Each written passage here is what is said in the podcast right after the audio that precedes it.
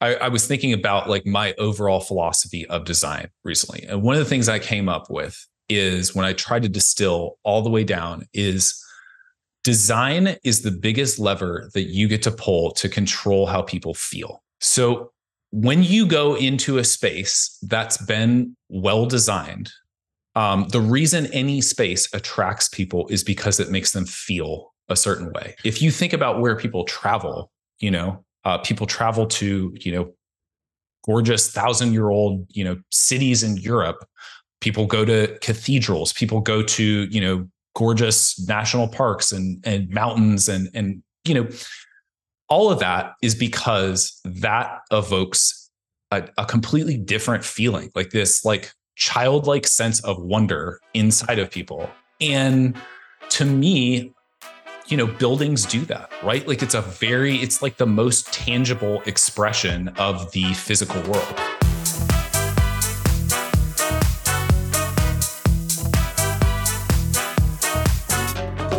Welcome to Behind the Stays, a podcast that shares the stories behind your favorite Airbnbs and the hosts who've made them memorable. Behind the Stays is brought to you by Spontaneous, a free weekly newsletter that brings you a carefully curated list of last minute deals and upcoming steals on Airbnb. Sign up at spontaneous.com. I'm your host, Zach Busekrus. Enjoy the show.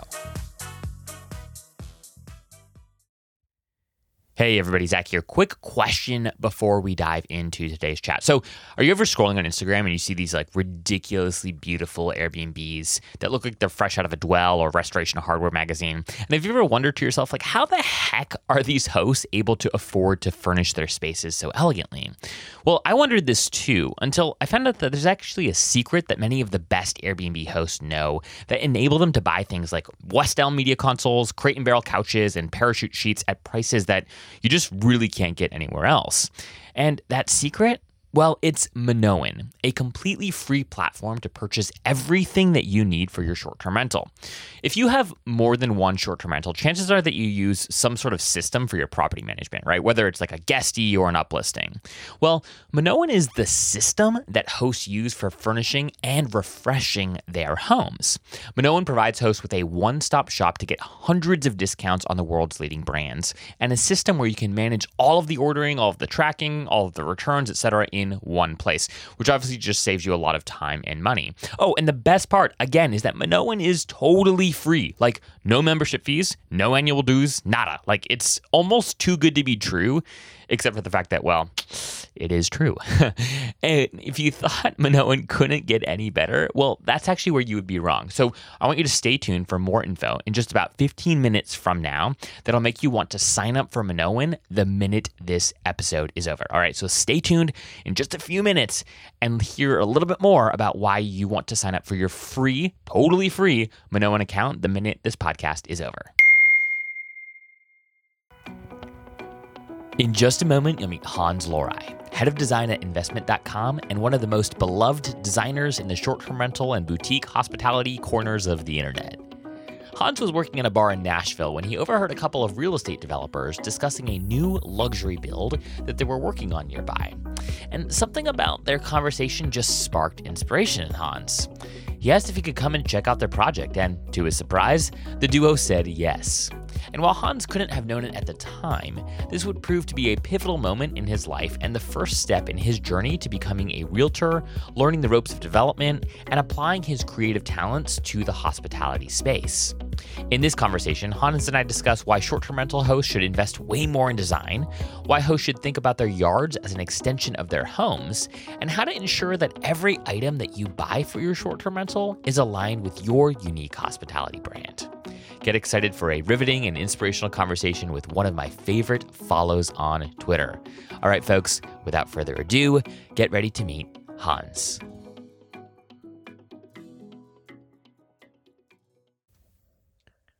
All right, Hans, we are live, dude. This is such a pleasure, man. Thanks for uh, thanks for making some time for me. Thanks for bringing me on. I uh, love everything you're doing here and uh, some amazing past guests. Yeah, dude. I uh, it's funny. I I think I actually first heard about you through Isaac French. Um, he hmm. either he, I think he must have like retweeted something that you tweeted or something uh, uh, a while ago. But since then, like you've been, you've been like one of my favorite follows on Twitter, and it's it's fun. I feel like sometimes when I'm following you on Twitter, I have to remind myself that I'm on Twitter and not on Instagram because you you have a lot of like photos and visuals in your tweets, which I which I actually really appreciate. It's it's a nice like break from what I'm used to in my feed. Yeah, absolutely. I um I think that you know, especially my niche design, obviously visuals is the best way to teach that you yeah. know um, there there are certain principles that you can write out. There's there's certainly you know logical aspects of design but at the end of the day you know to really understand it you have to look at pictures and say oh i see that's what's going on there in that living room or that's what's going on outside. Um, and so that's that's what i'm striving to do every day is teach from pictures. Yeah and it, what's so cool about that is because you're doing it in a medium and, and on a channel where that's not like the norm, right? That's not what people normally consume when when they're on Twitter.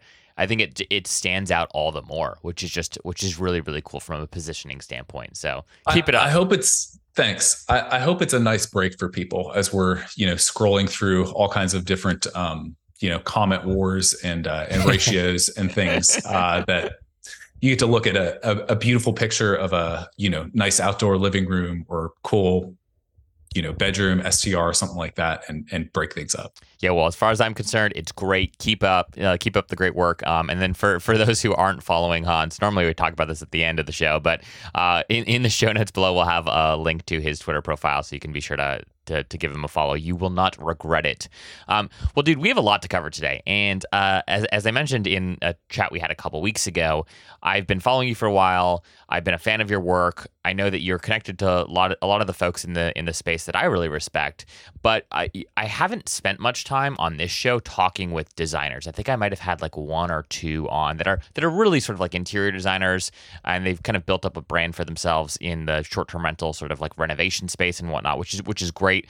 From my perspective, you're you're kind of like next level. Uh, so I, am just excited to hear hear your story, quite frankly, and then unpack some of the lessons that I think folks who are tuning into this conversation, most of whom are hospitality entrepreneurs who have who are really sort of like bullish on on unique stays and folks who are building building real brands around their portfolios. They're they're less concerned with you know, scaling to 200, 300 units. And, and they're more concerned with, like, hey, how do I have a healthy portfolio, but a really, really solid brand behind that portfolio? And so I think that there are some just cool tips that you can share with us today that, that will help these folks continue to think creatively about the vision for their for their respective companies. Yeah, let's uh let's do it. I'm ready. Perfect. All right. So I want to first hear the story behind how you went from bartending to getting your real estate license, because I think from our, from the chat we had a little while ago, that was sort of the that was really what got you into this space to begin with. You were you were literally Absolutely. bartending, and then you like overheard a conversation at a bar or at someone you were serving. Well, what's the story there? Uh, I was working at uh, actually at a Mexican restaurant uh, in Nashville behind the bar and these two guys came in for lunch and they were uh, i realized from their conversation so they're they're doing spec build. So one of them is basically an investor and the other one is the builder. And it was around the time i mean it was, it was perfect time. It was around the time that i was reading all these real estate books and also you know dating my wife. I knew i had to get serious about my life and you know make something of myself.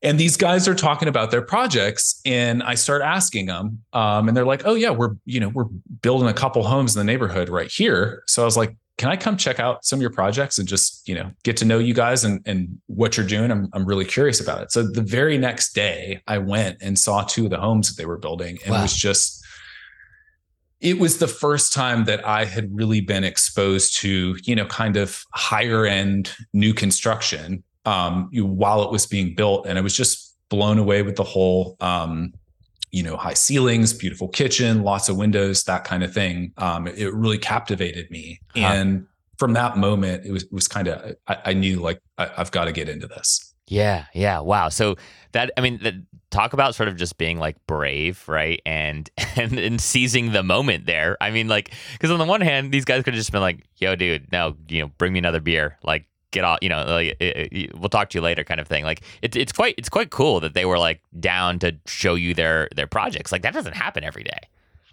you know i i think real estate Um, obviously, I'm biased because I'm in real estate, but um, it's the everybody there is so friendly, and there are unlimited stories of people that went, you know, from from nothing to everything, yeah. um, from having nothing to you know doing these amazing development projects, building these homes, and it's such a it's such a community where there are so many that are willing to mentor others. Hmm. Um, everybody, I think, you know, unless you grew up in a family that does real estate, you come into it intimidated. You think to yourself, how could I possibly ever get all this money to build these buildings and, you know, all those different properties? Um, and it's always through partnerships with others. It's yeah. always through the help of others. So that's one thing that I've experienced, you know, both in the local real estate community here in Nashville, but then also um, real estate Twitter um, incredible, incredible place for meeting people. And yeah. there are, if anybody is interested in that as a career, I would just strongly encourage you reach out to people who are doing it. I, have never been met with anything but you know, kind of open arms and let me help you with this and explain to you how I did this. Yeah, it, it does seem like people are, and obviously there are the folks out there that are you know pushing their courses and, and all that fun stuff. And you know, some some are great, some are some are not so great. You got to be careful there. But at the end of the day there it is a it does seem to be this community where people are really hungry to teach right like and and and to and a lot a lot of times the teaching is free right whether it's a, a twitter thread right or whether it's even hopping like i've had people who are who i consider to be kind of like you know the low key heroes in the space be willing to jump on a quick call with me and just like answer a question that I have, which is shocking because that that doesn't really happen. Uh, in I, I, have a bunch of friends who you know like work in tech and whatnot, and it, it, it, doesn't happen as frequently in, in other spaces from from what I've seen. So it is it does seem to be a very generous community. Yeah, I, I think that's true. I, I think it's also if you just think about the nature of the business, you know, it's it's project based, right? Hmm. House to house, apartment to apartment, renovation to renovation, whatever it is. So those people actually do have they're they're not in an office working 9 to 5. They yeah. have time where they go from projects and where they, you know, they they might not have anything to do that particular day and, and happy to walk you through something they're working on. So yeah. um, I think it's just the nature of those are projects that take place in a neighborhood. They're people that have flexible schedules. So often they're people that, you know, came from circumstances where they didn't have a lot. And yeah, like like we've been saying, it's it's an incredible community and encourage anybody that's interested to get involved.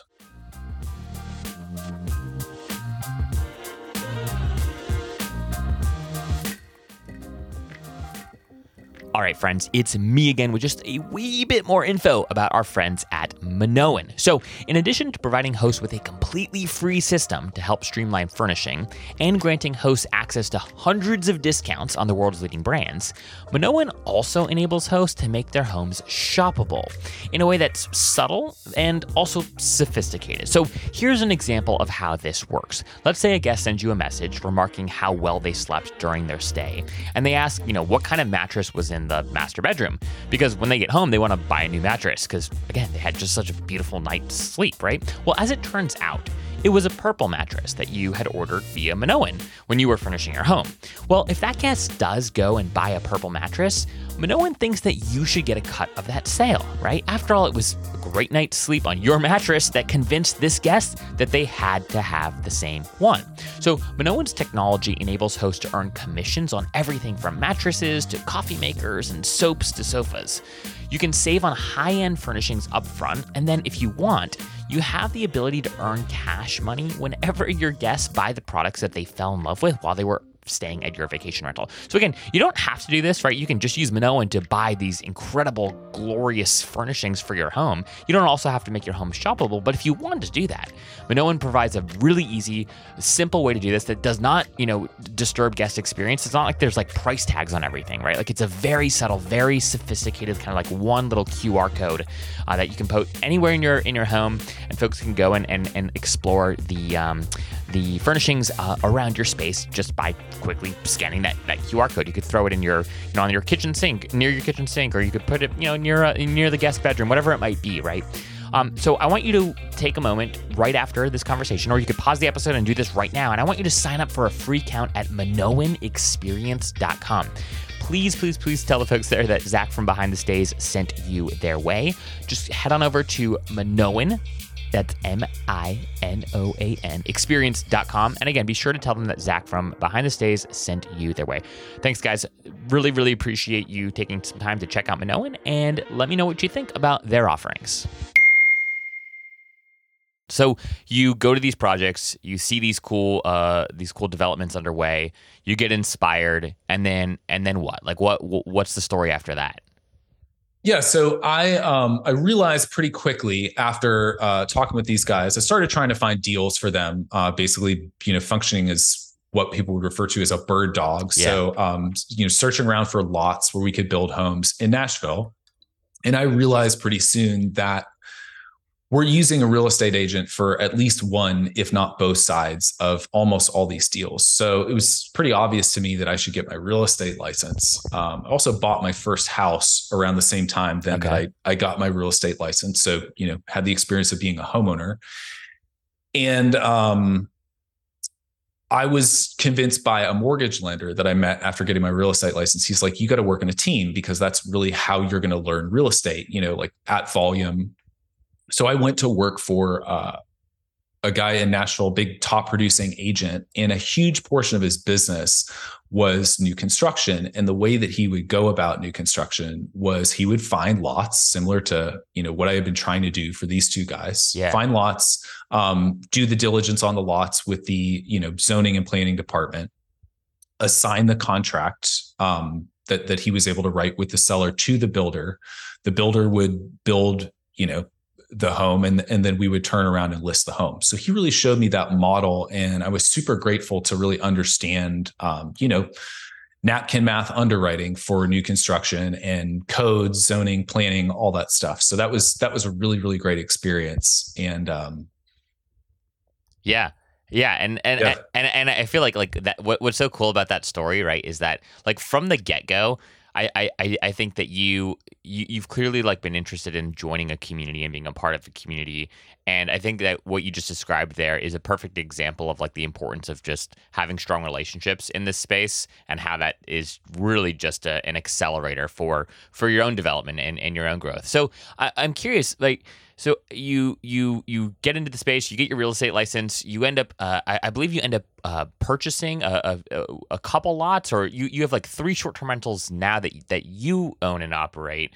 Um, and and what like I guess what what's the story? how do you get interested in sort of the short term rental space here, as opposed to just these beautiful kind of like single family homes or these you know these largely like like luxe builds? At what point in time do you you start being intrigued by what's happening in short term rentals? Um, yeah, so within a couple years, uh, really two years of me going to work for that real estate agent, um, I started to notice a lot of purpose built short term rentals popping up around Nashville. It's really around the time that Nashville really started exploding, you know, as a city and especially as a tourist market. Hmm. Got all these bachelorette parties. And I, I wanted to get in on that action. Yeah. Um, I saw that you know it was a lot of heavy lifting to get to the point where you actually had something up and running. But once you did, in fact, have a system up and running, it was you know well worth the time putting in to do that. So we had a lot. Uh, it was actually the the backyard, the massive backyard behind the first house that uh, I had ever purchased. Okay, and um, I was able to use the basically the equity in the home to function as the down payment on a construction loan, and went ahead and started building these two short term rental buildings.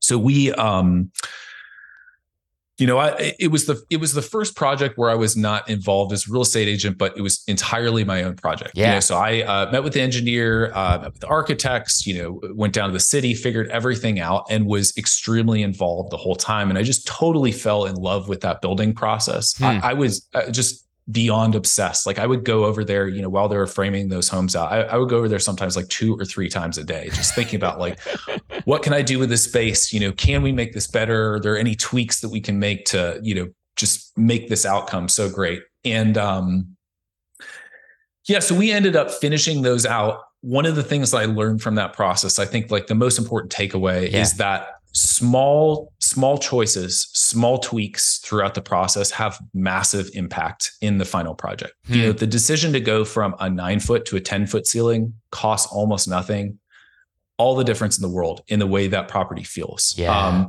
your design choices in lighting, your design choices in appliances and counters and floors and all that stuff. Again, it's like it seems like relatively small stuff while you're actually, you know, writing those things out in a spreadsheet, but it has a massive impact for what you come away with and what your final product is. Yeah. What what I love about this, Hans, is like, I mean, how often, right? You, you're you're talking a little bit about like it's borderline like obsessive, right? You you go into the, the the construction site three times a day and like just thinking, right? And yet at the same time, it seems like an incredibly wise strategy when when when you're interested in sort of designing something that is experientially different, right? It's almost like who wouldn't want the creative, the the designer, right? Coming to the site multiple times, maybe not multiple times a day, but multiple times a week, right? To just be like, huh, you know what? On second thought, what if we do this slightly differently? Like when, when you have the ability to have that sort of influence, right? And you can and you can be there in real life as the project is coming from, you know, a, a, a design file or like, you know, a sketchbook, right? In into into reality. Talk about how how influential and how important that can be to to that final product that you're creating. Like that's I feel like that's something that way more people should do rather than the hey you know what we will come by and we'll, we'll check on things once a month right? Or you know one once every couple of months to see how the project is progressing. One of the things that i realized during that process is that um, if you care about the outcome yeah. of your project, whether or not you have a GC, whether or not you have a project manager, you are the GC and you are the project manager. Mm. If hmm. you want things to end up how you want them to end up, it's the same thing. You're also the architect. Yeah. if you care, you're the architect, you're the you're the designer. If you want something to be super intentionally well done and thought out from the beginning, you have to be intimately involved in that whole process or you have to find really, really, really good people to do it. Uh, yeah. Uh, the problem with really, really, really good people is they usually cost uh, really, really a lot of money. So yeah, that's yeah. a trade off. Yeah, yeah. What, what's so interesting is like I think about some of the people you know who've designed really cool uh, experiential uh, uh, experiential spaces and yeah, obviously Isaac French and what he's done at Live Oak Lake is the example that a lot of people are, are most familiar with. I know that there, there are lots of others, but one of the one of the things that I found just so I had the opportunity to go kind of talk with Isaac in person uh, for for an interview, and one of the things that just you just can't miss when you talk to him is like how obsessive he is about those like details, and yeah. he walks you through. I knew exactly how many feet between this sign and the you know the the driveway that I wanted, and like the way that he talks. Again, it is like to you know your average Joe, Joe like me. It's it's it's obsessive, and it's like, dude, calm down a little bit, right? But at the same time, right? If if you want to create something that is that is that truly uh, embodies the vision that you had for it initially, you, you have to be that obsessive, right? Like if you want to be if you want to be differentiated, you have to be obsessive, at least to an extent. So um, yeah, yeah, very very interesting uh, uh, points here, and and well said. I, I am curious, Hans, as you've you know grown. I know that you're at investment.com and you're doing you're leaving work there. We can talk about that in a second too, as you as you want, but what you're you're a really talented creative. Um, again, people who don't follow you should be following you. I've been really impressed by the content that I've seen you put out. Why why expend your your creative talents like here? Like you could you you could do a lot of different things, but like why why what what is it about I guess uh, the physical spaces of of a short term rental or or of a home that that you know gets your juices flowing, so to speak. Like what what do you think it is about that that really speaks or or, or rather calls out your creativity? You know, one of the things that I, I, was thinking about like my overall philosophy of design yeah. recently. And one of the things I came up with is when I tried to distill all the way down is design is the biggest lever that you get to pull to control how people feel. Hmm. So when you go into a space that's been well designed, um, the reason any space attracts people is because it makes them feel a certain way. If you hmm. think about where people travel, you know, uh, people travel to, you know, gorgeous thousand year old, you know, cities in Europe.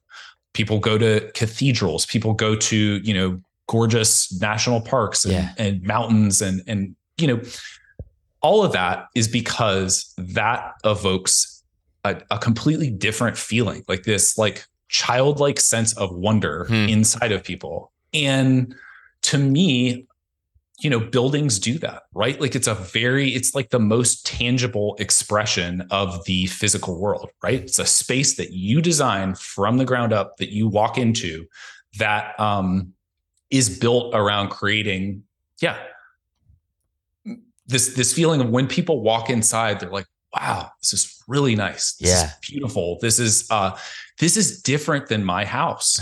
Like I feel lucky to be here. Yeah. Um so that's that's what I'm after. Um I I don't know how intentional that was. It's just it's something that I've experienced and I, I can't get away from. It's just uh it yeah, a really, really well done house, a really, really well done backyard. There's there's something about it that uh, you just you can't beat it. It's it's the most incredible art project, and it's so comprehensive, Huh, right? yeah. There's art in it. There's landscaping in it. There's lighting. There's um, you know textile choices. Like it's it's an incredible, huge art project. Yeah. Yeah, you know, one. It's so funny that you mentioned this. It, one of the things I was talking about with my wife recently, we were we just got back from from Portugal, and um, we were talking about sort of like why when we're on vacation and we're staying, oftentimes we're staying at places that are you know way cooler than than our own home, Yeah, and and we were we were we were remarking like, wow, like why do we feel like we can have like such deep, awesome like conversations here? That that just you know not that we can't have these at home, but it feels different. Like the way that we converse, the things that we talk about are different. And it was funny. I you know I I I'm not a designer uh, by any by any sense, but I but I was like you know what I, I I think that there's something to just the way that this space feels. We're having this conversation in this beautiful room right now. There's like you know a a gorgeous sunset, floor to ceiling glass, right? And we are you know sipping on a cocktail and it's just you know we've got music playing in the background like it's just a gorgeous space. And so when we're having this you know heady conversation this heavy conversation right it it it feels so much more comfortable and we're we're able to we're able to relate at a level that can be a little bit harder to relate at when when we're at home. So you know, part of it is you know we're just in Europe, we're you know we're we're away from our jobs, but I, but I really think to your point, there is something about a physical space that is very intentional that inspires a level of connection that other spaces don't. Yeah, I think I think hospitality gets this, right? Like and has got this for a long time. So Yeah. if you look at the best restaurants, if you look at the best coffee shops, if you look at the best hotels, you know, going back for a long time, they have figured that out.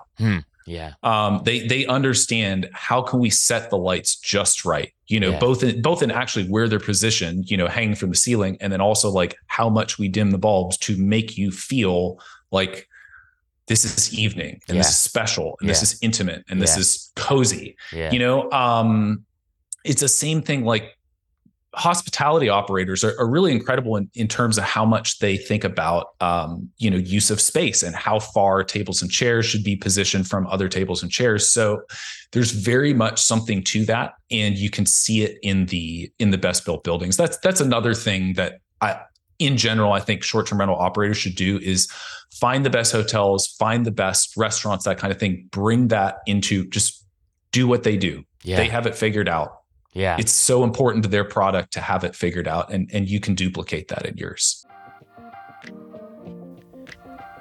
Hey guys, it's Zach. If you're enjoying this episode, could you do me two very quick favors? First, this show is possible thanks to a handful of incredible organizations who've signed on to be advertising partners of Behind the Stays.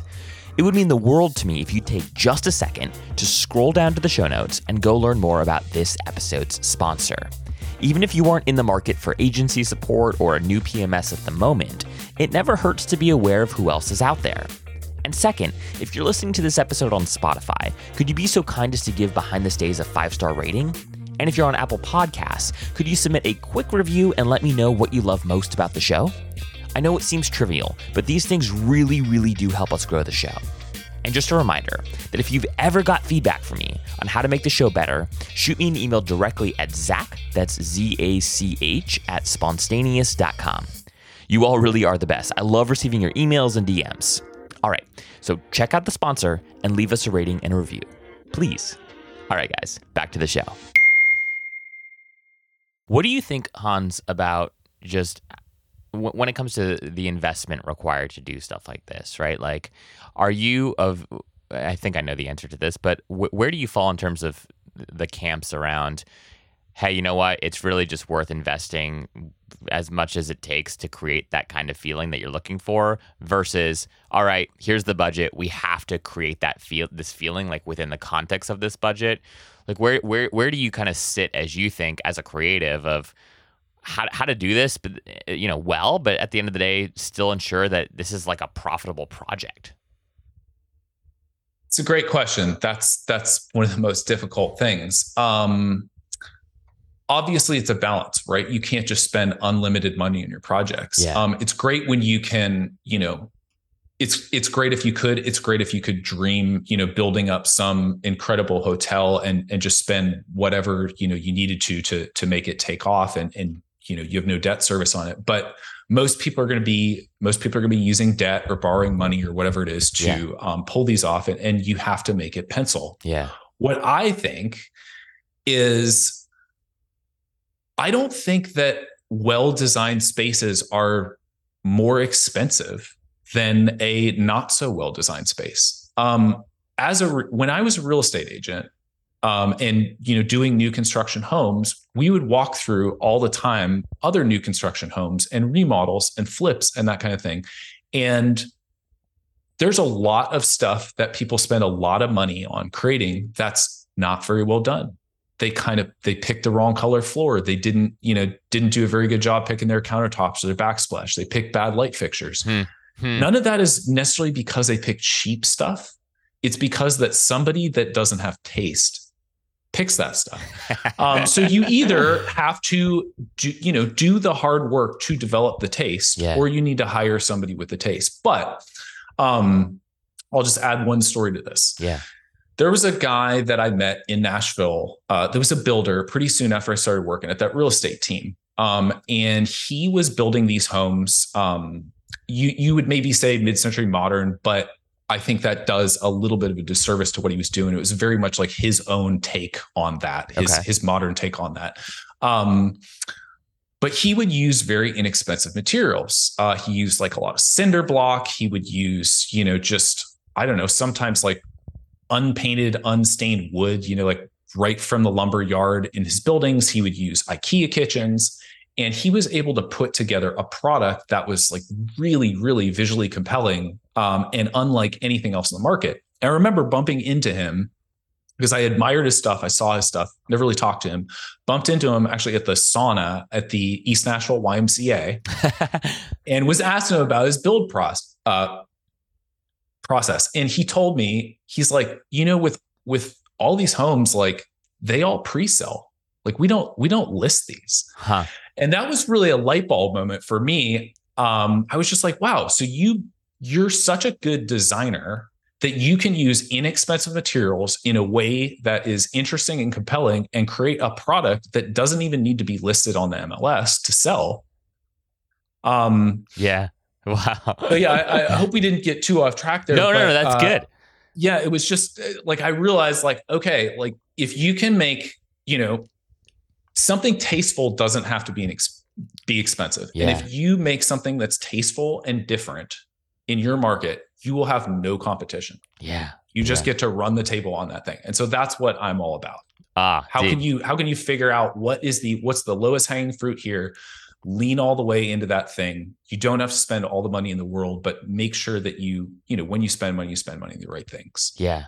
I oh gosh, like, you know, drop the mic right there. That's uh that's so well said. It's it's a nice transition actually. You had a recent thread that I really liked and it was around sort of like outside rooms and like thinking about, Yeah. you know, like we talk about the outside, we talk about landscaping, you know, what what you know, what would it look like to really treat it as as it really an extension of your home, right? And you talk about like walls, right? And you talk about like courtyards and how like New Orleans like has really like figured this out, right? And it was it was a beautiful thread, uh, both visually and in terms of the the content that you provided and the context you provided.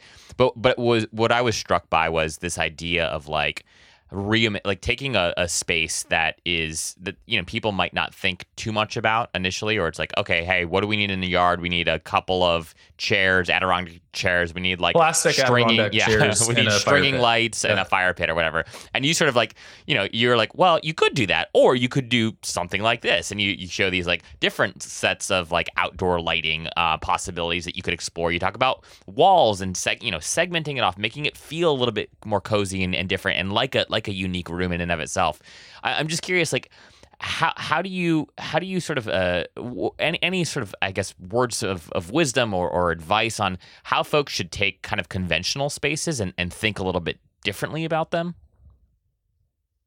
Yeah, if I can just, uh, I guess I want to speak directly to the outdoors. Please. Um, I think that in the short term rental space, people should go all in on their outdoor space. This is starting to happen. You're you're starting to see this. Um, I, I would say uh, if if folks are not familiar, Mark Jenny on Twitter Yeah. um, is one of the first people that really started kind of pioneering like doing quite a bit with the actual ground. So he does crazy stuff like, you know, basketball courts and go-kart tracks and pickleball and all this stuff outside. You know, and that's that's certainly one way to do it.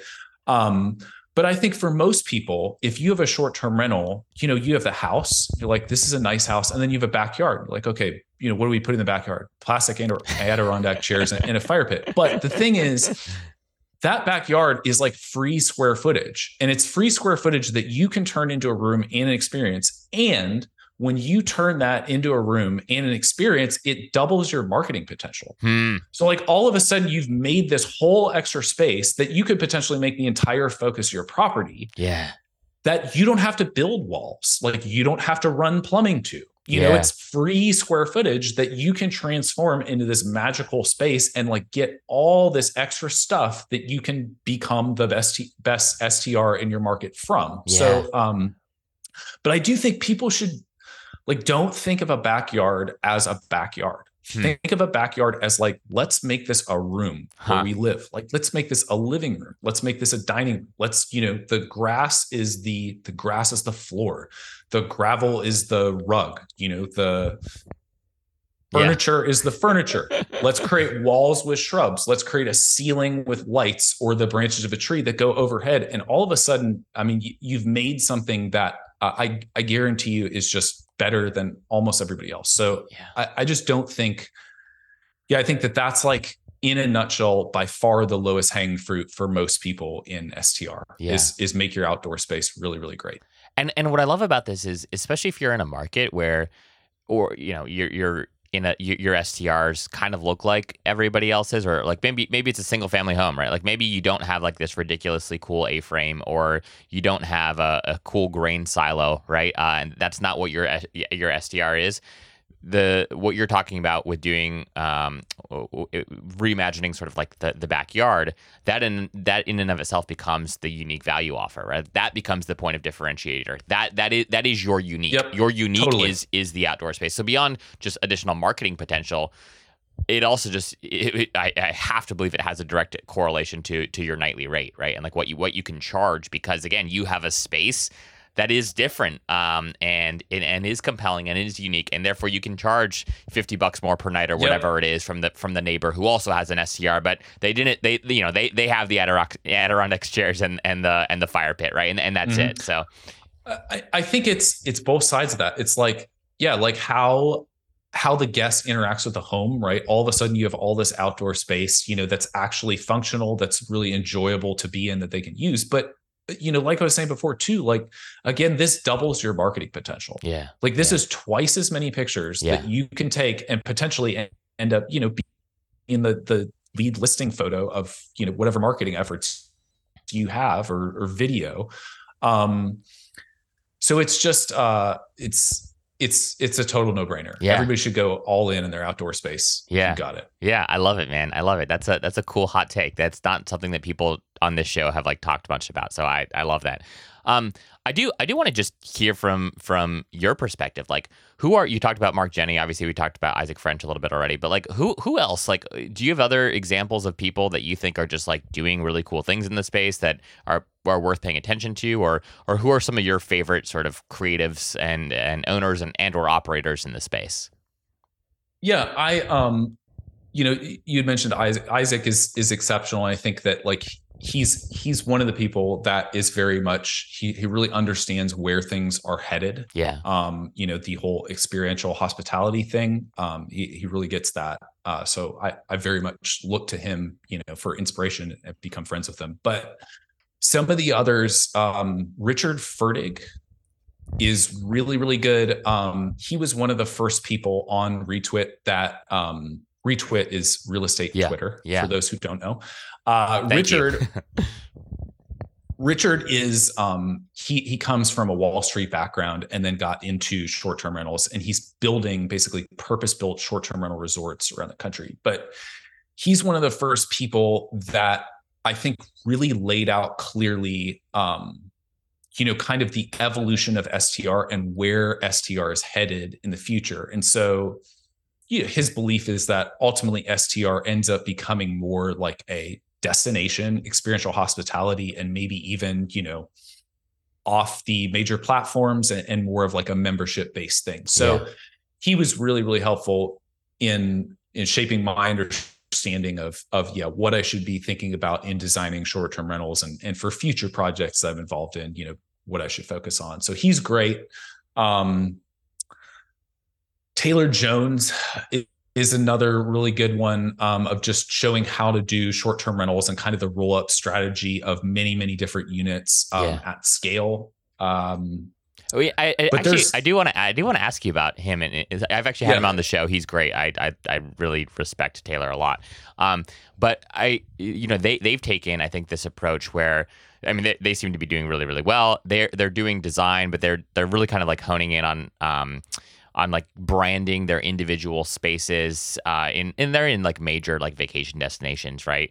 And uh, you know from from a design perspective some of the spaces they're they're pretty tacky right? Like you know they're they're not necessarily like they, they're cool for like i guess what the market uh, what the guests in that particular market are looking for but they're not like high highly designed spaces right? Um and, or, and maybe a way of saying this is like they're not necessarily elevated. They're they're you know they're they're kind of characters. Like he's got like a home with like a slide in it right? From like the top bunk bed to like the the you know the the bottom bunk bed which is super cool. And every kid that sees that photo is going to want to go and stay in that space. But like you know the, I, I would say that there, there's certainly a, a contrast between like how you might approach a project and how how they're approaching a project. What what are your thoughts there? Like are do you think hey both both approaches can kind of just win and and they're, they're great? Like how do you how do you think about sort of their their approach to design versus how, how you think about it? Uh, yeah, it's a good question. I think where the ball is heading in short-term rentals, like my personal belief is that regulations are going to increase in cities, Yeah. and it's going to be harder and harder and harder to get a permit. The you know fees and taxes associated with that are going to continue to go up, and so ultimately, I think that where things are moving to is similar to what Isaac French is doing, is similar to what Richard Fertig is doing, where we're going to move into more sort of natural, desirable destinations, Yeah. right? Things that are are you know more like outside a national park, um, or in you know what Richard is doing is building a um, you know building units in, in places that have the best skiing or the best surfing or whatever yeah it is. yeah Um, and so I think that's the direction things are heading. It's going to be uh, higher design, higher end, and so you know what what Taylor's doing, what they're doing is it it works. Yeah. Um, it works for a roll up strategy in cities right now, and he's obviously been uh, you know he owns a lot more short term rentals than I do. So yeah um they've all they they've been very successful in that um where where i'm interested in is is kind of that future experiential hospitality yeah uh nature approach Yeah, yeah, no, totally well said. And I, I do think yeah, both both strategies uh, can can absolutely work and and whatnot. But I just wanted to get your your quick takes on that.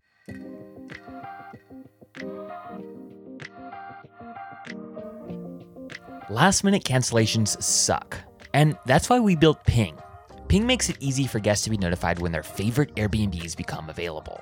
Ping is a simple widget that lives on your website or your direct booking site and allows your fans and followers to sign up and be notified if their preferred dates become available. Here's how it works Jimmy sees that you're booked the whole month of October, but he wants to be notified if any three night window in the month becomes available. Jen is a returning guest and she wants to be notified if any week in June, July, or August becomes available.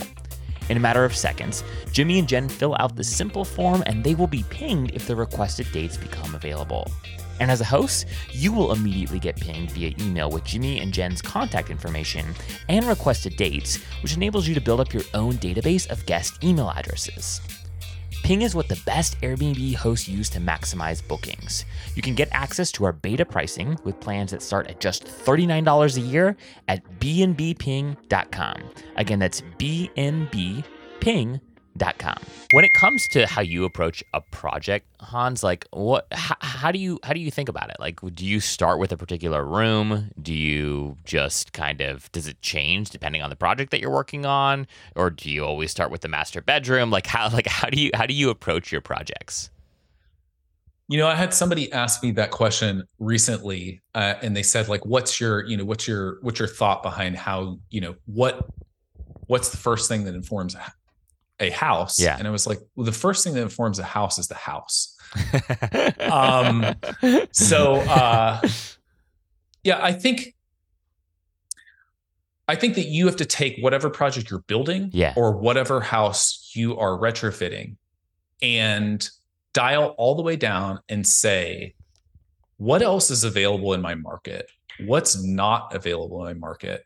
What can I create that is you know totally unique and totally different from what else is going on around me and yeah. then you have to kind of lean all into that thing yeah. within reason um but you have to yeah you have to figure out what what can i offer that other people can't yeah. and then you're going to build the design around that thing yeah. so hmm. you know if you're um if you're isaac french if you're live oak lake you have the lake, you have the trees, you nestle the cottages in the trees. Yeah. And you know, all the glass and, and all the living space looks out over the lake. The focus is the lake. The name lake is in the brand. Yeah.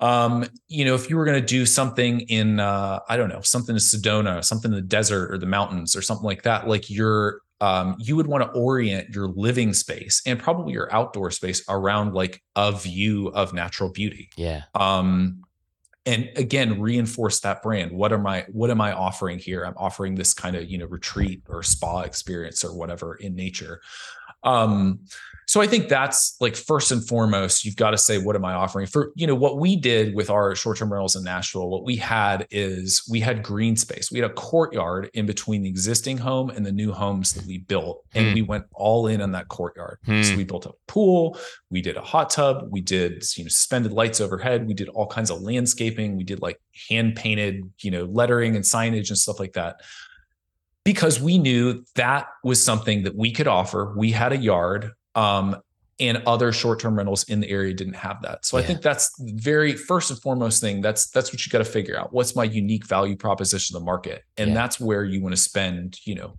a majority of your dollars. And what I like about this, and just a word of encouragement for folks, is I think it, it can be tempting when you see all these like crazy cool uh, Airbnbs all across Instagram, right?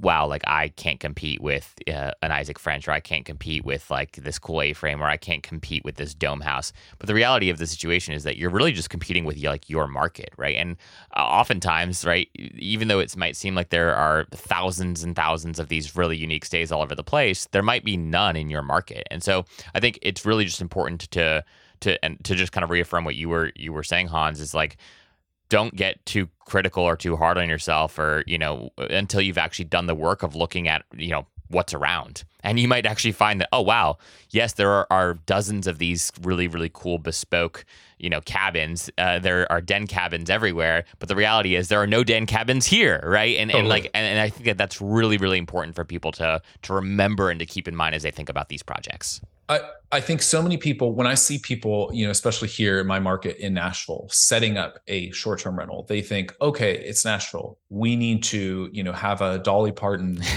picture in the living room. We need to have, you know, Johnny Cash wallpaper. We Yeah. need, you know, all that stuff. There's like all these default things that you're supposed to do. We need to have a picture of the Nashville skyline. We need to have, I, I don't know, like cowboy hats sitting on the coffee table. And these are all these like defaults that people say to do a short-term rental, I must do these things. And I think that you should go with completely opposite approach, Yeah. which is that is the stuff that everybody is doing. What is the one thing that I can offer this market that nobody else or very few other people are offering this market and then go all in on that thing? Because again, you air, you know, short-term rentals are competitive, right? Yeah. There's a lot of people in the game. Like yeah.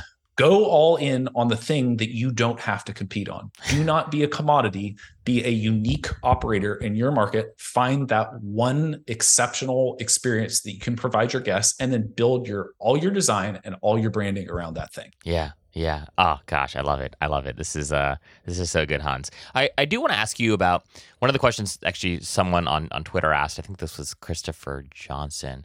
He uh he asked about um how you think about sort of design continuity across multiple listings, right? So for folks who you know, uh, if you're, if you're thinking about what Isaac French has done, right? It's it's very um, it, it- he's got one place right now, right? Like he has Live Oak Lake, and it's in Waco, Texas, right? And the units are, are all pretty similar and whatnot. So it's, it's it's pretty easy to have kind of like a cohesive, not easy, but like it's a little bit more simple, I should say, to have a to have a cohesive brand. For folks that might have a, a larger portfolio that extends across multiple states, right, in multiple different uh, uh, contexts, if they do have one brand, like how I guess how do you think about the relationship between uh, independent brands for each of these spaces, whether it's worth having kind of a portfolio brand, especially if you're trying to, you know, do anything with memberships and guest retention.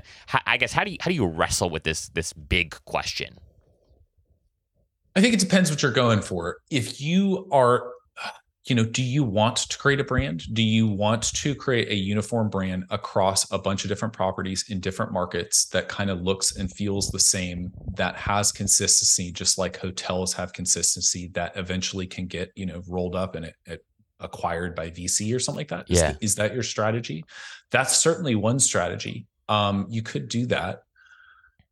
I think that if you have multiple units in multiple markets, um, to me, it's going to be hard to have a really cohesive brand while simultaneously honoring uh, the value that I was just proclaiming on the last question, which is Yeah. go all in on the unique thing Yeah, yeah, yeah, yeah. because each market is different. yeah. Um, so I think that you have to figure out what your uh, what your end game is. Um, I like the idea of thinking about scale in terms of, um, you know, building and construction. I, I think that's fundamentally the best way to approach it is Yeah. Um, ground up. If Yeah. you have the option of doing that, there's so many things, you know, from a design perspective and from also just kind of a functionality and layout perspective and operations perspective that you can do way better if you're able to you know conceptualize all of it from the beginning Yeah. and build it cohesively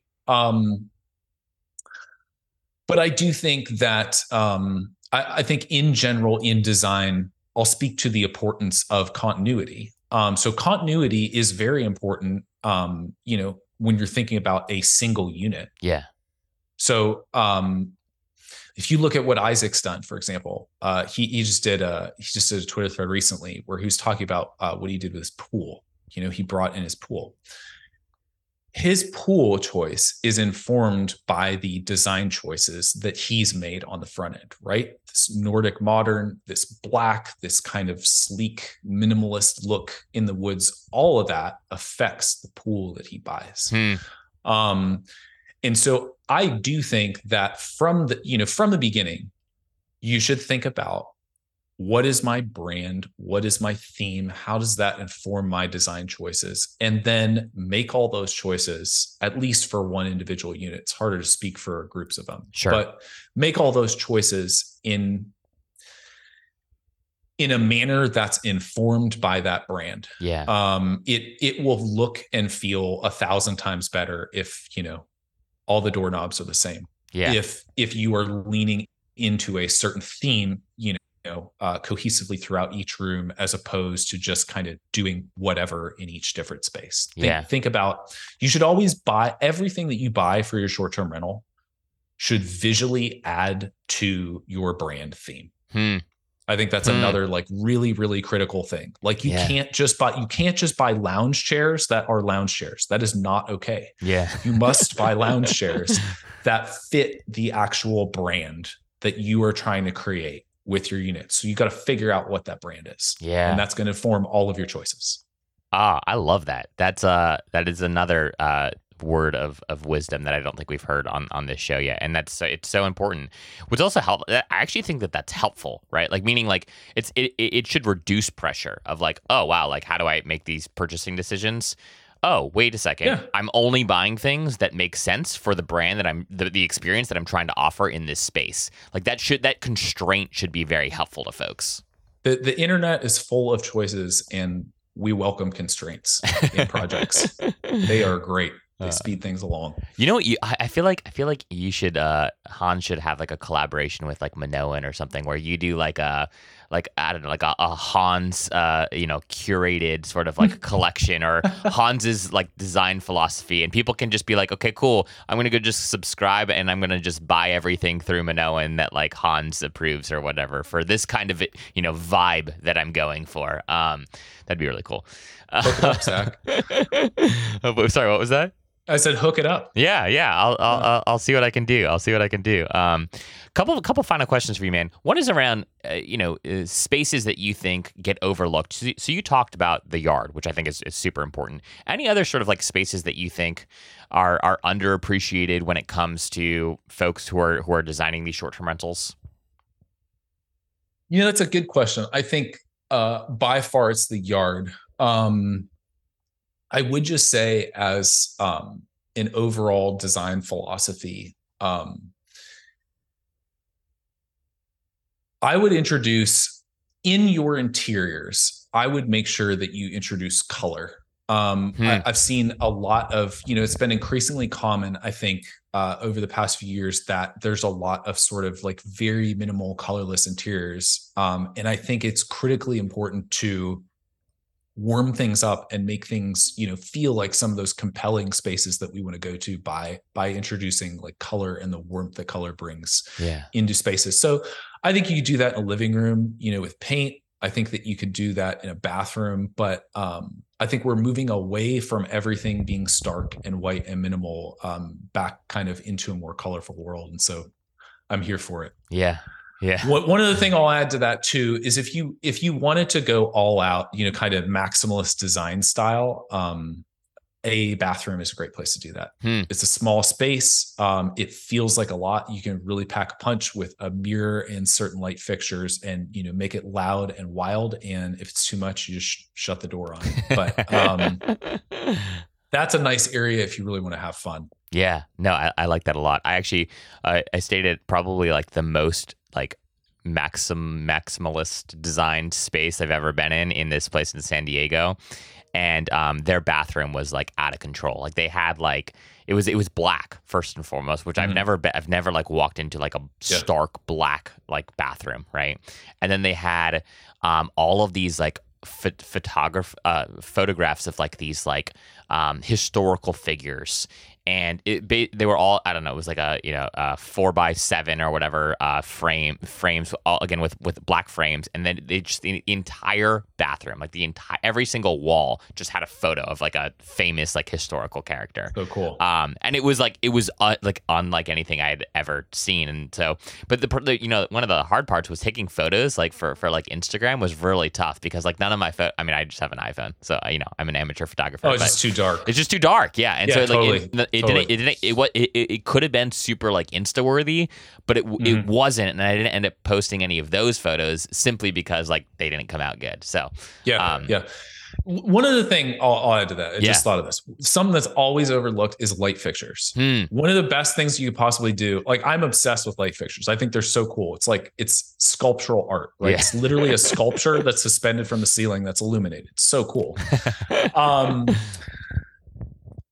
you could just go into a place and massively change how it feels by just changing all the light fixtures Hmm. and maybe adding a couple sconces to the walls. If you go into, uh, you know, if you go into especially like boutique hotels, Yeah. have really figured this out. Like Yeah. every single light fixture is very intentionally picked. So that would be actually other than other than the backyard, I would say that's actually the thing that gets the most overlooked is Um, is just picking good light fixtures. And again, I will add not something that has to be expensive. Yeah. Um, Etsy is kind of an amazing place for that. Huh. Um, there are like tens of thousands of sort of small individual mom and pop light fixture makers at very affordable, like not crazy designer prices Wow. Um, that make really interesting things that you've you know you've never seen before on a wall. So um, I, I'd encourage people to explore that. I love light fixtures. Uh, if anybody ever has difficulty with light fixtures, that's like one of my favorite things to talk to people on Twitter about. So I love it, dude. I love it. It's it's I I I freaking I, I love I just like love light and I love like playing with light in a space. And so one of my like some some- when when I go to a short term rental, one of the one of the things that I think is just a huge plus right off the bat is if I have multiple ways to light a room, right? Like and and some some places have this well, some Yeah. places don't. But like being a wow, be, like I love when I have so like every every light fixture is like a dimmer where I can I can play with sort of the, Dim- the mood and the dimmers are setting. dimmers are so important. Yeah, and Dimmers not enough like people the- have them. Like, and it, it's annoying. And it's like, no, I'm trying to create should a mood. and you should have like a dimmer on like like everything. exactly should be exactly. a dimmer. Yeah, There's no like yeah, the, the way that your house needs to be lit at noon is fundamentally different than how your house needs to be lit at 8 p.m. yeah, yeah. You know, it all needs to come down. uh, well, Hans, this has been amazing. I my, my my final question for you is just like any any additional hot takes you have on on the future of travel and, and hospitality as as you sort of think about where we're going. Right. Uh, obviously, you think, hey, there's we're, we're going to be thinking a little bit more about how we design in conjunction with nature, how we build these really cool experiences. You know, short term rentals are going to be places that people come to. Like they're going to come to the destination for the sake of the the stay you know maybe even more so than for the sake of what's around the stay so this is like a trend that we're that we're certainly seeing but any anything else like any any other thing that you're paying attention to with respect to how we're all going to travel in the future how you know the things that we're going to care about um, as as guests I don't know if this is a hot take, but I would just say if you look at the world of short-term rentals, um, we we started at air mattresses, right? And we didn't actually start at air mattresses. Vacation rentals were always a thing, Yeah. but for for common knowledge, we we started at air mattresses. Um, the standards have just gone up and up and up every couple of years. You Yeah. can consistently see it, what people expect. Um, and so, uh, if I can impart, you know, anything to anybody, it's um, do not compromise your design. Design is your most important amenity that you have to offer. It's like really, you know, other than up where a place is located, it's pretty much the entire reason why people book is the Hmm. way that something looks. Yeah. Um, your photography is super important. Your your marketing is super important, and and all those things benefit when you get a place designed really really well. Um, if you know how to do that or if you want to do that you can research you can look at coffee table books you can look at different hotels and develop kind of your own philosophy. If you don't know how to do that i would encourage you to um, seek out a designer or seek out help with that because i think that the return that you will get on that investment on the front end is um, it's it's it's priceless. Yeah, um it's yeah. it's makes all the difference in the world in how you're going to differentiate yourself from your competition. Um so yeah I just want to impart that Yeah, I I could not agree with you more there, and I'm I'm just super thankful, Hans, that there are people like you who are pushing the envelope here and encouraging us to to kind of like reimagine what's possible and and get excited. Like I, I really when I when I see your content, and I'm sure that as as this you know episode drops, folks that will follow you when they when they see your content, I think it really just what's most exciting about it is it opens up sort of like new possibilities, and like I walk Yeah. away just being like, oh wow, cool, like as someone who's not a designer, you know, when I can get my uh, uh, you know things in order and I build build my property from the ground up, like I'm going to be referencing things that I learned from your Twitter threads as like inspiration for what I want to do, and I think that that that is what like if you're if you're a true hospitality entrepreneur and you're you're interested in differentiating you're interested in building something that's meaningful and lasting and that and that really delights you you have to care about these things. And i i just am so It's thankful important. that there are people like you that are reminding us very frequently that it's important to care about these things. Yeah it's uh it's it's my pleasure to do it. I i I'm just one of those weirdos that like gets extremely excited about light fixtures and umbrellas. So uh, you know, I'm, I'm, happy to do it for everybody else. Uh, well, great man. This has been amazing. We'll have uh, your Twitter linked below. Any anywhere else you'd want folks to kind of follow you or, or reach out to you if they're interested in connecting? Yeah, I um so I, am the head of design at investmet.com as well. I'd encourage everybody to uh, go to investmet.com. We're in the fractional investing space, so uh, we're working on uh, we've we've got two really incredible um, short-term rentals, one that you can currently invest in. But um, if you're not going to go and pursue setting up a short-term rental and operating yourself um, investmet.com is a great way to actually invest in really good ones that i design uh, we're also going to get into a bunch of other asset classes as well but Very yeah cool. if you uh, if, if you need any you know design advice help any of that twitter is is definitely the place that i'm the most active um, and is the name of the property that you guys that is live that you can invest in it's it's like it's called the blue crab is that correct the blue crab, yeah. So Very it's cool. in um, it's it's one that we did uh, on the Chesapeake Bay. Amazing, um, yeah, oceanfront up on a bluff, covered in like this these like wild jasmine purple flowers, and it's it's a house that yeah we we renovated. We put in a um like a, a sunken hot tub, a sauna that looks over the water. Really really gorgeous house. Uh, so we just finished that project. So um, we'll hopefully have many more like that that you could invest in. Amazing, man. Well, hey, thank you so much for your time, Hans. Thank you, everyone, for tuning in. And again, be sure to check out the show notes below and follow Hans. Thanks, man, for your time. Uh, it's a true pleasure, Zach. Thanks a bunch.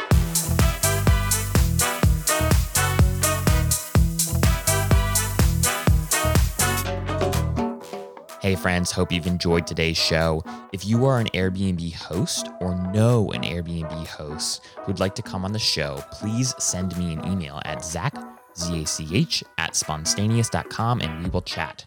Behind the Stays is brought to you each week by Spontaneous, a carefully curated weekly newsletter that brings you the best last minute deals and upcoming steals on Airbnb. It's sort of like Scott's cheap flights, but for Airbnb. You can sign up once again for free at spontaneous.com. Last but certainly not least, I didn't believe in Marie Kondo's whole spark joy mantra until I started podcasting. Now, my joy is sparked every time I see a new subscriber roll in. So please hit that subscribe button so you never miss an episode and so you add a little spark to my joy fire today. Okay, that was kind of weird, but um, we're going to roll with it. Subscribe, um, and thanks in advance. All right, everyone, see you next time.